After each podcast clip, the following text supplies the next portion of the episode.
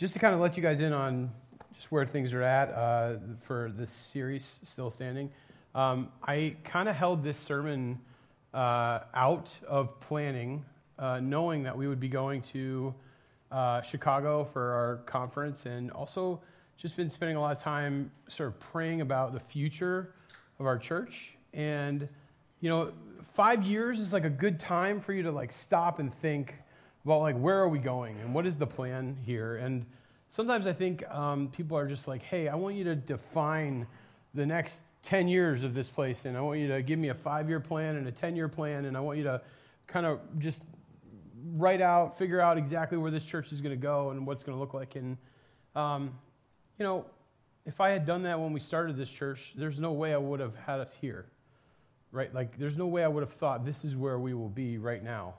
Um, and so there's this weird uh, sort of tug and, and sort of pull from God where it's like, my heart wants to think future oriented and wants to plan for where we, we think things will go. Uh, but also, I want to kind of respect the idea that, like, we're not in control of anything ever, right? Uh, life sort of seems to be throwing stuff at us the last couple of years. And in a weird way, five years feels like we survived five years. Me and Megan are always joking about how five years feels like it was like instant, like it was like five days, but also feels like 50 years. So, like, I think it may have aged me 50 years uh, being your pastor for the last five years. That's on you guys, by the way. So, um, so I've just been thinking a lot and praying a lot and just kind of asking the question. I think really getting to this question was actually a lot of work. Um, but just asking, okay, so if we're just a, the same church for the next let's call it 10, 15, 20 years, whatever, for the same church for these next 10, 15, 20 years, would I be satisfied with what God's doing in this community? And I don't mean just in this community, I mean in our community. And I kind of would wanted to get to the question of like what does it look like for us to make a difference in the lives of every person in our area so in the Mounds View, New Brighton, Spring Lake Park, uh, Shoreview, sort of the, the Mounds View school system, what does it look like for a church to make a difference in everybody's life in that entire community? So that was a question I started asking myself. Um, and, you know, I think we're going to have a couple of opportunities over here over the next year or two to take some really bold steps and to really step out and go for some really big stuff. And I was just asking the question, God, like, is this what you want from us? Where are you guiding us? But I'm not satisfied with just having a little insular community. And I'm, I'm not saying this is you, just, just hear me out. I'm not trying to offend you. I'm not satisfied with us just having a little insular community where we just do church and go through the motions together. I would rather blow this thing up and push everybody a little bit and go for something huge to make the difference in the lives of the community around us, to really be a kind of organization that affects the community around us. And in some ways, we've done that in the first five years. I would say that if you talk to our, our partners in the community, all of them would say, Man, we love that church, and if they didn't exist, we would feel it tomorrow. I think that Ralph Reeder would say that. I think Quincy House would say that. I'm pretty sure the community center would be devastated if we decided that tomorrow we are just going to be done doing church. Like, we've made a difference in the lives of these organizations, but I feel like there's so much more. And I'm not satisfied. I'm just, there's something inside of my heart, my soul. Like, there's a bigger thing, there's a more impact that we can make. And I think we can make the difference in the lives of everyone. And so I was just sort of fighting through that and fighting through some big choices and some big decisions that are upcoming and some things that I really, uh, I'm excited about, but also scared by right? And there'll be things that I'll start to talk about once we get to that point. But like those kinds of decisions and those kinds of things uh, that we could be looking at in the future are things that would not be uh, okay allowing for status quo. We would have to change. We would have to grow. We would have to get out of our comfort zone. It would be, it would be tough, but it would be a challenge worth taking on. And so today, I just I really wanted to share just again. I, I feel like we have we have our, our, our um, documents that make us a church. We've got our values. We've got our um, theology statements. All that stuff's buttoned up and it's there. It's there because it needs to protect the church. It needs to be sort of like uh, guardrails on a highway that keep us on the road. But I really wanted to talk a little bit more about the heart behind our church and where I hope we go. Where I hope we go. Okay? And so today I'm going to be sharing from a story, and this probably this story has affected me more as a pastor. This interaction that Jesus had has affected me more as a pastor than almost any other story in all of Scripture. And it's in John chapter 4. If you want to follow along, you can open up your Bible to John chapter 4. Somebody could call out the page number for the Bibles that are on the chairs. Whoever wants to be the champion of sword drills. Anyone? John chapter 4. 914. So if you're trying to get there, there you go, 914. You can follow along with me. I'm going to start with verse 1. And Jesus is traveling, you'll see in a minute here, from one area to another and goes out of his way to go to a place that would have made all of the disciples uncomfortable. It would have put everybody in a weird spot, would have made them all feel like they were a little bit out of their, their element. And it's one of the things where the reason why I'm gravitated to this story because as a leader, I know that we're going to have to do this as a church if we want to grow and if we want to move to the next thing that God has for us. And if we want to say yes to the opportunities that He has for us, we're going to have to go to uncomfortable places and we're going to have to get out of our comfort zone. And we're going to be forced to be in situations where we can either honor God and we can kind of lean into that tension or we can kind of pack it up and decide we don't want to do that and we'd rather live in comfort. Okay, so here we go, chapter 4, verse 1. Uh, now Jesus learned that the Pharisees had heard that he was gaining and baptizing more disciples than John, although in fact it was not Jesus who uh, baptized, but his disciples. So he left Judea and went back once more to Galilee. So on the way from Judea to Galilee, there's multiple ways that you can go. And just trust me when I tell you, the way that Jesus goes is out of the way. It doesn't make any sense for him to go the way that he would go. Jews didn't travel the route that he was going to travel with his disciples. He does it on purpose. He is messing with his disciples. So just understand, he's messing with his followers. He's saying, I'm going to push you. I'm going to ask for more from you. I'm going to get you out of your comfort zone. I'm going to expect a little bit more from you, and I'm going to put you in uncomfortable positions to see if the teaching that I've been teaching you guys, if it's taking, if it seems like it's making sense, if it seems like it's going to work. And so he takes them out of the way on the way from Judea to Galilee. It says now he had to go through the uh, Samaria, and he didn't. That's the funny part about this. If you're reading this and you know the landscape and you are in the first century, you're like reading this and you're going, no, he doesn't have to do this. He does not.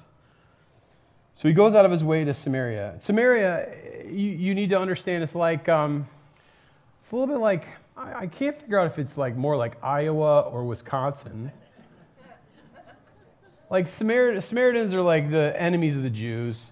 They're half breeds, is what they would call them. They're half Jewish and half whatever, whatever it was in the area that kind of intermingled when the Jews were taken into captivity. They intermingled with the people that moved back into that area. So a lot of the times, they're half, they're people that had, uh, that had um, conquered the Jews and taken them out in captivity, and half Jewish. They're kind of sellouts, is what the way the Jews look at them. They're kind of half breeds. That's the way the Jews look at them. So there's this, there's this looking down at these people and this like animosity between the two, and they argue over uh, which will become part of the conversation in a minute. They argue over where you gotta, you're going to be able to worship God. They, the Samaritans would worship God in the mountains and the high places, and the Jews would worship God in the temple. And they argued over that. And so it even came to the point where the Samaritans had like a little mini war with the Jews, and they came down and they defiled the temple. They brought dead things into the inner into the outer courts of the temple defiled it and then there was like a little battle a little skirmish that happened between the jews and the samaritans they're always fighting each other they're enemies they don't like each other. The Jews look down on the Samaritans. The Samaritans have a complex because of it. It's bad. You know, the stuff that we're seeing in the Middle East, it's not new. People have hated each other for thousands of years. It's complex, it's difficult. Nobody's right, nobody's wrong. Everybody is somewhere in that gray area of being right and wrong at the same time. It's terrible. Okay, so that's the situation that Jesus is bringing. He's bringing them into foreign territory, into the enemy's area. And he's saying, I'm going to take my disciples this way. Let's just see what happens. Let me just throw them into a little bit of, uh, uh, let's push them into a little bit of an uncomfortable place and see, see how they respond. And they don't, they don't respond very well. Sorry, you're going to get a little squeak, squeal out of me every once in a while here. I apologize. So he says, Now they had to go through Samaria. They came to a town in Samaria called Sychar, near the plot of ground Jacob had given to his son Joseph. Jacob's well was there, and Jesus, tired as he was from the journey, sat down by the well. It was about, about noon. Okay, so they've traveled all the way to this area in Samaria, and there's this old well that was Jacob's well. Now, it's interesting that it's Jacob. You can go back, but Jacob essentially went into the area to find a wife and hung out at the well and got to know people. There's a social component to wells back in the day where, like, you would like introduce yourself to the community. You'd go down to the well and kind of hang out and kind of get to know people. That's where everyone would come at least once a day to get come and get water. So you knew you could meet some people and get comfortable, make some connections, right? So there's a social component to the well. There's still a social component to the well in Jesus' day. Now, why is Jesus the only one there? Right? The disciples are going into town to grab food, and there's nobody else at the well. Why? Why is that? Because I don't know. How many of you guys have lived in a desert climate before? Where, when do you go inside and stay inside? Middle of the day. You don't go outside in the middle of the day. You don't want to do hard labor in the middle of the day. You take like a nap in the middle of the day. You like, hey, I'm going to turn things off from like 11 to 2. I'm just going to make sure that, you know, we don't get our skin melted off in the middle of the day. We, we live in an arid climate. This would be, okay, so like we're Minnesotans, this would be like how we don't go outside from like 2 a.m. to 4 a.m. in the middle of winter. you don't want to be outside in the dead of night in the middle of winter. It's really, really cold, really stinking cold. If you get into a, uh, your car breaks down or you get into a car accident in the middle of the night, like, and you're isolated enough, you could be in some danger. You're hoping to pull some blankets out of the back of the car and hang in there until the sun comes up, right? Like, you don't go outside when it's that cold. Or you do, and you're stupid. Don't, don't do that. I sent my mom a picture this morning. I just said, "Hey, we're excited to see you. We're ready for you." She's coming uh, in a week or two to visit for a couple days. And I sent her a picture of the snow just to mess with her. You know, hopefully it'll be gone tomorrow or the next day. I don't know, maybe not. So you don't want to be out at this well in the middle of the day. You don't want to be out in the in the hot, arid uh, desert the, at noontime hour. And it says, When a Samaritan woman, woman came up to draw water, Jesus said to her, Will you give me a drink? His disciples had gone into town to buy food. So it makes it clear that Jesus is the only one there, and the Samaritan woman is the only one there. There's just the two of them hanging out at this well. And we know why. We know why people, as we read the story, we know why she would be there in the middle of the day. There's like a very important reason that she's the only one there in the middle of the day because people didn't go there in the middle of the day.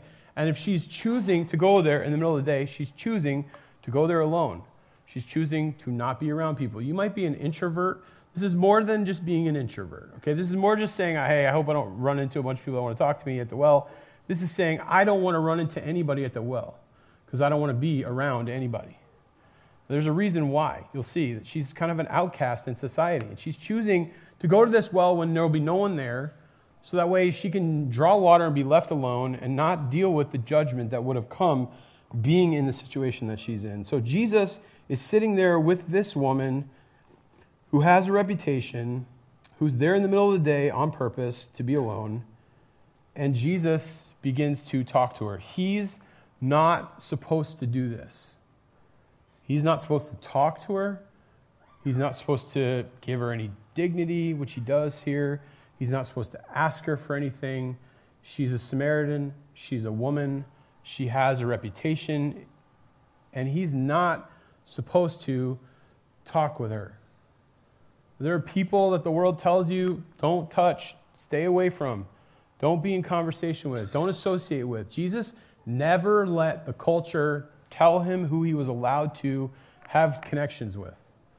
If his disciples were there, we'll see this in a minute, there's no way that Jesus is going to be able to have this conversation with her. But because they're alone, Jesus can talk with her, give her dignity, engage her, have a conversation with her. He treats her in such a way that there is no boundaries between the two of them. Now, like, I know we're talking about, like, okay, we have our theology statement, we have our value statement. I know that's the heart of what we're doing here as a church. Like, the heart of what we're doing here as a church is to break boundaries and to engage people who probably are weirded out by the church engaging them, probably don't reflect great if you have a church full of them. It's like, for me, those are the people that I'm dying to get into contact with, or to get into a relationship with, or to reach out to, or make a difference for. Like, I think we have an opportunity in this community to reach into some communities that other churches aren't reaching and make a difference in their lives. Like, when we walked through this building the first time, as I was kind of like dreaming and praying about the idea of a church being in here, you know, and I have a, I can see things, right? I walk into a building, I walk into a room, I can, I can see an environment. So I walk in here and I could see that a church could be in this room, right? When I walked in here the first time, it was set up with tables, but I could feel kind of the way this would look with a church in here. And I walked out this door and I walked over there, and there's a corner back there with a window.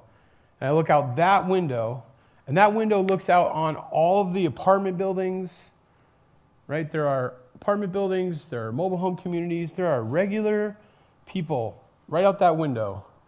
I know Ralph Reeder is serving tons of people from those communities to make sure that they have food to eat every single week. I know that there's need. I know there's Section 8 housing in those sections of housing in Mounds View. I understand that there's a community of people here that we have a chance to meet, reach and meet. It's one of the reasons why we do the Community Resource Fair. It's one of the reasons why we do Operation Joy. It's one of the reasons why we work with the, the community partners that we work with because we want to make a difference in those people's lives, right? People who have physical needs. We want to actually be there, step up, and stand in those places. And that's what Jesus does here. He speaks to this Samaritan woman that he's not supposed to speak to. And he reaches through the barriers between them and breaks those barriers down. It says, When the Samaritan woman came to draw water, Jesus said to her, Will you give me a drink? And his disciples had gone into town to buy food. The Samaritan woman said to him, You are a Jew, and I am a Samaritan woman. How can you ask me for a drink? She knows it will make him unclean if he even uses the vessels that she uses to drink from. That's how ridiculous the law was for the Jews at that time. If he even drinks from her vessels, it'll make him unclean. And he says, Hey, can I have a drink? Hey, can you, can you draw some water for me? The Samaritan woman said to him, You're a Jew and I am a Samaritan woman. How can you ask me for a drink? Jesus answered her, If you knew the gift of God and who it was who asks you for a drink, you would have asked him and he would have given you living water. This is uh, Jesus juke number one. Okay, this is Jesus does this with people, right? They start some sort of conversation and he kind of goes, that was really pathetic. With he, he jukes. He doesn't allow the conversation to get off the rails. He says, uh, I got an answer for everything. She's like, hey, why are you even asking me for water? If you drank from my, you'd be defiled. Like, there's no way that we can even be in this conversation right now. I would prefer it if you would just leave me alone. And he says, hey, if you knew the water I could give you, you'd ask me for a drink. Like, she's like, what are you talking about? Like, she's thinking still physical. Sir, the woman said, you have nothing to draw with, and the well is deep. Where can you get this living water? And are you greater than our father Jacob, who gave us this well and drank from it himself, as did also his sons and his livestock? He, she says, Hey, you know, we do have a common past. And so I'll maybe make, make the connection here, but you, you have nothing to draw water from. And by the way, there's no such thing as water that I could drink and not be thirsty again. And by the way, I would take that because then I wouldn't have to come here every single day and deal with these busybodies who want to talk about me. Like she's actually like, hey, if you got water that I could drink and not be thirsty again, I will take that. Go ahead and give it to me. But you don't have anything to draw from, and you she's thinking physical still. And Jesus is Jesus juking his way into a spiritual conversation. And I want you to know that when we come in contact with people who they're thinking physical needs, we have to somehow find a way to take the physical conversation, the physical needs that are being met, to a spiritual place. We have to somehow take the conversation, going from all this sort of physical stuff, right? The, the food, the, the, the needs that you have, into a conversation about your spiritual life as well. Yeah, sure. If you're fed, that's great. And if you have something to drink, that's fine. If you have a place to live, that's, that's amazing. We have to get through the physical needs of people before we're going to be able to have a conversation about the gospel. But your spiritual needs are just as important as your physical needs. So, yes, we want to be the kind of church that provides people those physical needs when they, when they have them. But also, we want to take it to a spiritual place. That's what Jesus does. The woman said, Sir, give me the water, that I won't get thirsty, and, and I don't have to keep coming back here to draw water.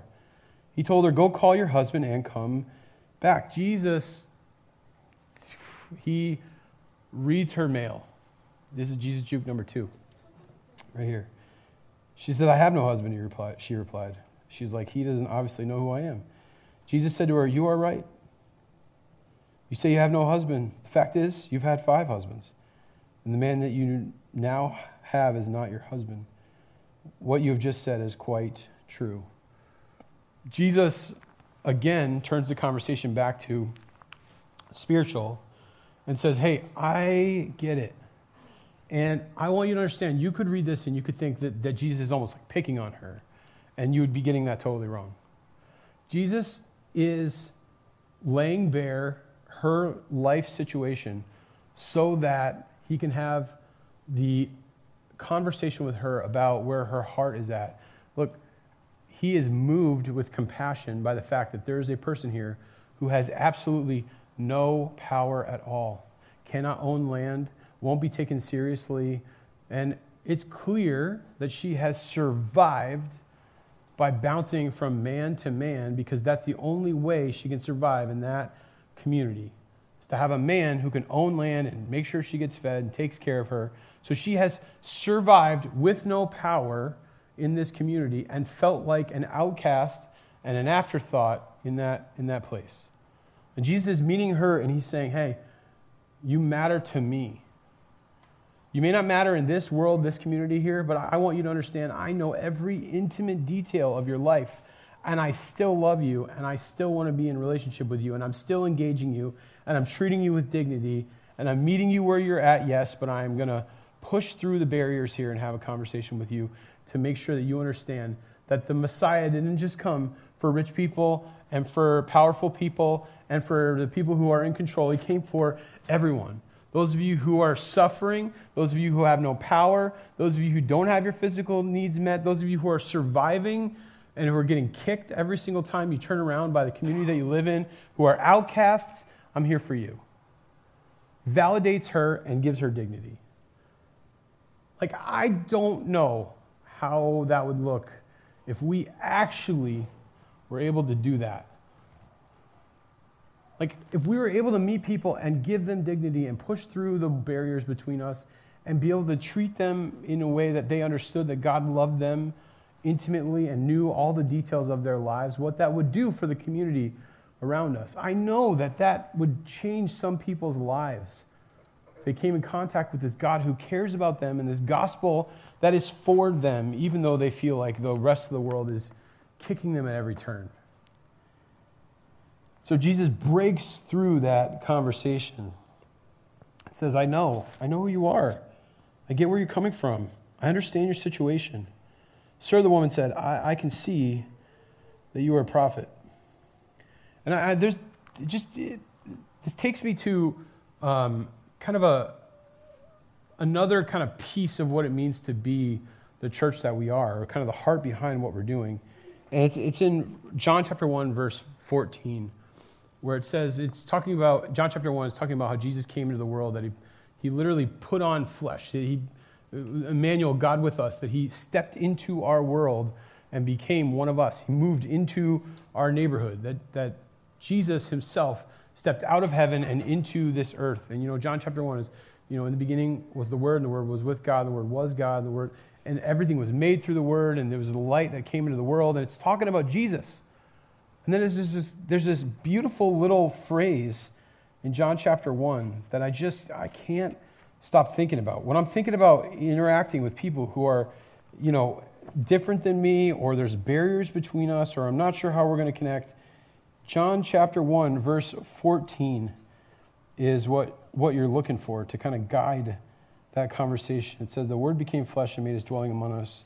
And we have seen his glory, the glory of the one and only Son, who came from the Father. Jesus came from the Father, and it says he came full of grace and full of truth. And when we're talking about dealing with people who, you know, there's barriers between us, there's physical needs in the, situation that we're, they're not somebody that we can connect with easily, or we're trying to figure out what it looks like to connect with them, we have to start with grace and we have to finish with truth. It says Jesus came full of grace and full of truth. And by the way, he didn't come with a balance of grace and truth. Like, if we're doing grace right, we should be uncomfortable. And if we're doing truth right, we should be uncomfortable. And I've seen churches where they're all, they're all truth, and they just hit you in the face with the Bible over and over and over until you decide that they are correct, right? And you have to decide that you agree with the theology statement of that church, and that is the only thing that matters. And now become a member of this church and give us all of your money, and we will continue to hit you in the face with the Bible until, yeah. And then I've seen churches that are all grace. And they just say, Come as you are. Just come. Come as you are. And I'd say, Come as you are. For sure, come as you are. Come, bring your baggage, whatever it is you got going on in your life. Man, things are messed up, so what? Come. Come be part of what's going on here. Come join a group. Come be part of what you're welcome here. This is a place for you. Absolutely. I don't care if you fit the mold, if you look Christian, or if you act Christian. I don't care. I don't care. You're welcome. But I'm not going to leave you alone. Here comes the truth. You need Jesus. And Jesus is going to change a whole lot of your life. And if there's things in your life that you don't want to deal with, you don't want to talk about, they're non negotiables, I'm sorry, but I'm just going to keep poking those places. And that's just how it's going to be. Because we believe in a full measure of grace and a full measure of truth. Yeah, we'll wrap our arms around you and welcome you in, but also we will tell you the truth because we love you. There's a full measure of grace and a full measure of truth. That's what, that's what Jesus is doing here. He's saying, hey, God loves you. I'm going to add some dignity to the conversation here. I'm going to treat you like a person. I'm going to treat you like, you know, like, like we're the same. And yet I'm going to share with you the truth. She says, Sir, I can see you're a prophet. Our ancestors worshiped on the mountain, but you Jews claim that the place where we must worship is Jerusalem. So what she does here is she goes, I'm feeling uncomfortable. Let me change the, the topic here and let me throw in a nice Facebook argument. And I'm going to make a claim and then I'm going to let you argue and then we're going to get disconnected and I'm going to walk away from this. And she's probably done this a thousand times as a way to protect herself in an awkward situation where someone is talking to her about something that she doesn't want, and she just goes, I know I can throw a hot button topic in here, and we can end this conversation right now. I can offend Jesus, and he'll walk away. Good luck. Jesus juke number three. He's not, he's not letting her do that. He's not getting sidetracked by the stupid arguments that don't mean anything. Like, I wish Christians would care more about lost people than they care about winning stupid arguments that mean nothing. We're online fighting some sort of battle on social media. Turn it off. Go meet a person. Go share the gospel with them. Go tell them about Jesus. Don't, don't let the stupid arguments derail the gospel's you know, importance in this person's life, the transformational opportunity that you have. Don't win the argument. You win the argument, you lose the person. Win the person, forget the argument. Jesus goes, Hey, yeah, we could argue all day about Jews and Samaritans, sure. We could argue all day about how we've been fighting for generations. We could argue all day about how we should hate each other. We could argue all day about these things. But that's not how this is going to go. Jesus juke number three. Woman, Jesus replied, Believe me, time is coming when you'll worship the Father neither on this mountain nor in Jerusalem. You're, you're, you Samaritans worship what you do not know, and we worship what we do know, for salvation is from the Jews. Yet a time is coming and has now come when the true worshippers will worship the Father in spirit and in truth, for they are the kind of worshipers the Father seeks. God is spirit, and his worshipers must worship in spirit and truth. And you know what's beautiful about this? He says, Hey, you know when Jacob had this well, there was no, there was no temple. And yet he worshiped. We're going to worship wherever we are. And you know what's interesting? In AD 80, the temple is going to be destroyed brick by brick by the Romans. They're going to lo- the Jews are going to lose their place where they're able to. Right now, on the Temple Mount, is a completely different structure that's been built since Romans destroyed the temple. So the, the, the location is not important. Jesus is saying it's going to be people who worship in spirit and truth, who follow God with their heart, who care about his creation, who love people, who are going to worship in spirit and truth. He says, hey, we have this in common, and this God is not going to leave you behind. And you can worship him in Samaria, you can worship him in high places, in low places, you can worship him in the temple or not in the temple. You can meet in a community center, you can meet in a church. Doesn't matter if there's a steeple on the roof, right? The church is not a building. Thank God. Because so many people, their idea of what it means to follow Jesus is so connected to a stupid building. They sit empty all week long and they cost a million dollars to have. And all the money, the fundraisers, everything is going back into creating the building. And they expect the community to come to them. So we got this big building, and now we're just going to have the community come to us. Does the community come to your church building when they're not church people? No. So all you do is collect more church people. Like, I just refuse to be that kind of place. We don't have a church building. We're not expecting the community to come to us. We're going to go to them. That's why we're going to do the, the resource fair. It's why we're going to do Operation Joy. It's what we're going to do. We're going to go to the community. And I love this. This just just then his disciples returned and were surprised to find him talking with this woman. The message version is fantastic. It's like they were flabbergasted by the fact that I'm making that word up, but they, they were just blown away by the fact that Jesus would even talk to this woman. And as soon as they show up, she realizes very quickly uh, they're not the same as him. And look at the next thing it says. Uh, they were surprised to find him talking with this woman, but no one, no one asked, "What do you want?" or "Why are you talking with her?" So everybody was awkward about it. Everybody was passive aggressive. Probably their faces told her she's not welcome to be near Jesus, right? And she gets the message very quickly. Then, leaving her water jar, the woman went back to town and said to the people, Come see a man who told me everything I ever did. Could this be the Messiah? They came out of the town and made their way toward him. So she just takes off and leaves her water right there and understands I'm not welcome. These guys are not here for me. Like they do not agree with this guy that I am worth having a conversation with. So I'll go back and try to reach out to these other people. Meanwhile, the disciples argued, Rabbi, eat something. But he said, I have food that you know nothing about. And the disciples said to each other, Could, could someone have brought him food? Actually, the, the Chosen is really funny. If you watch the, if you've ever watched The Chosen, go watch this scene. Because at the very end of the conversation, one of the disciples goes, Where'd you get food? like, he's very confused by the idea that Jesus and then Jesus goes on to have a conversation with them, and he's like, You guys are missing it. You walked up here and you saw this woman and you thought, disgusting. You missed it. Like, it just hit me like a ton of bricks. And, you know, the, the danger for me when I read a passage like this is for me to be, I'm Jesus. And I've got disciples that I need to make sure that they, when they come in contact with the woman at the well, they understand. Right? Like, that's the danger when I read this is I read myself into Jesus. You may find yourself doing this, by the way. When you read yourself, oh, I'm the, I, I'm like Jesus. This, you know, I, everybody else is doing this wrong. No, I'm one of the disciples too, and I feel uncomfortable sometimes too.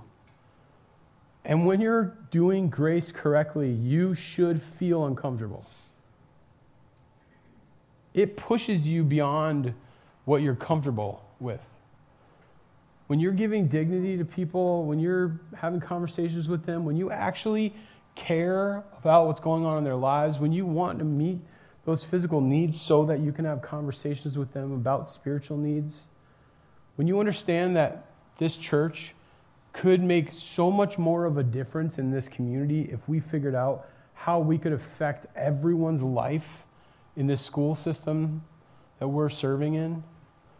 I mean, it would take huge steps to make the difference in the lives of the people around us, and it would push us way out of our comfort zone.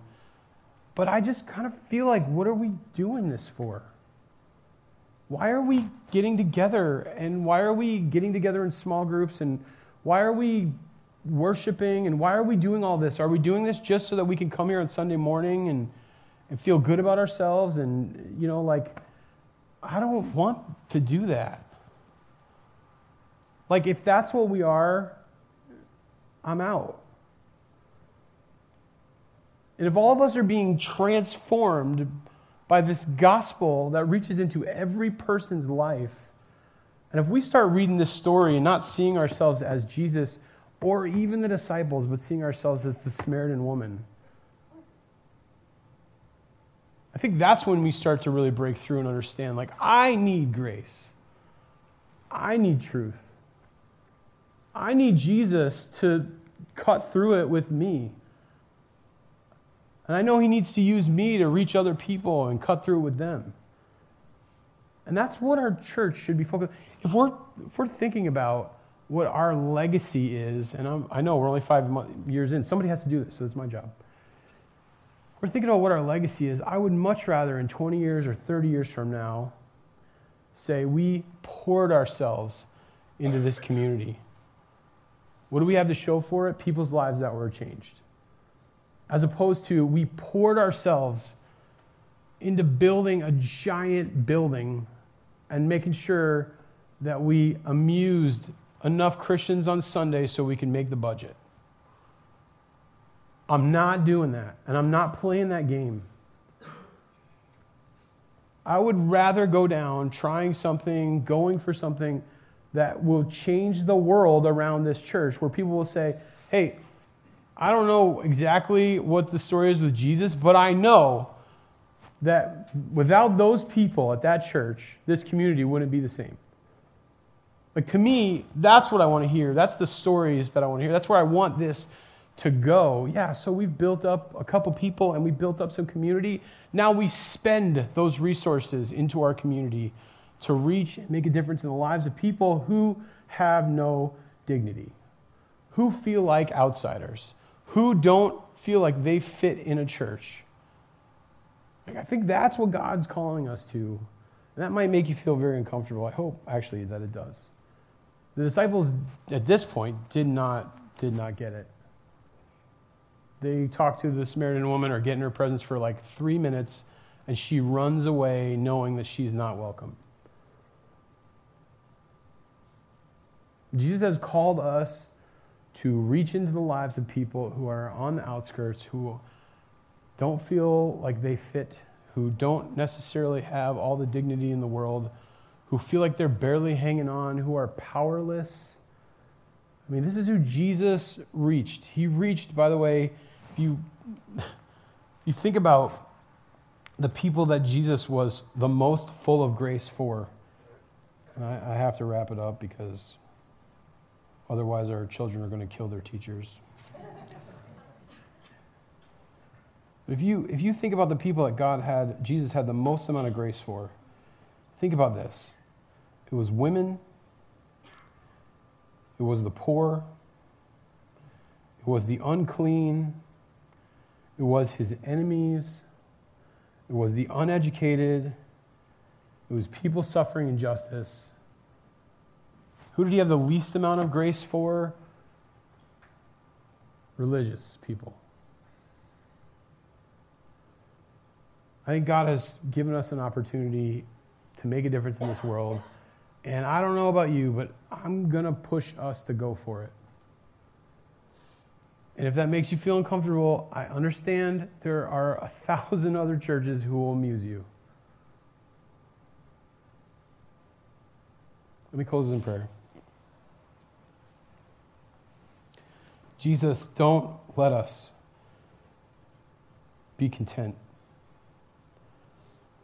with being comfortable and being amused.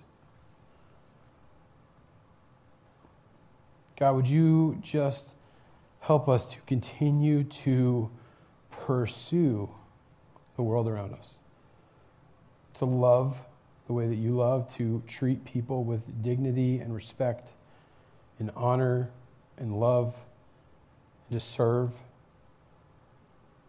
God, would you help us to see the needs all around us, everywhere around us? Would you allow, as each of us grows in our relationship as disciples, that this church would continue to grow and that we would lean into the opportunities that you've given us here in this community? God, help us to take this to another level. Help us to reach every person in this school system. God, help us to have the reputation of the people who love them the way that you do. And I pray, God, that we would see your path forward and that we would be bold and follow you. In Jesus' name, amen.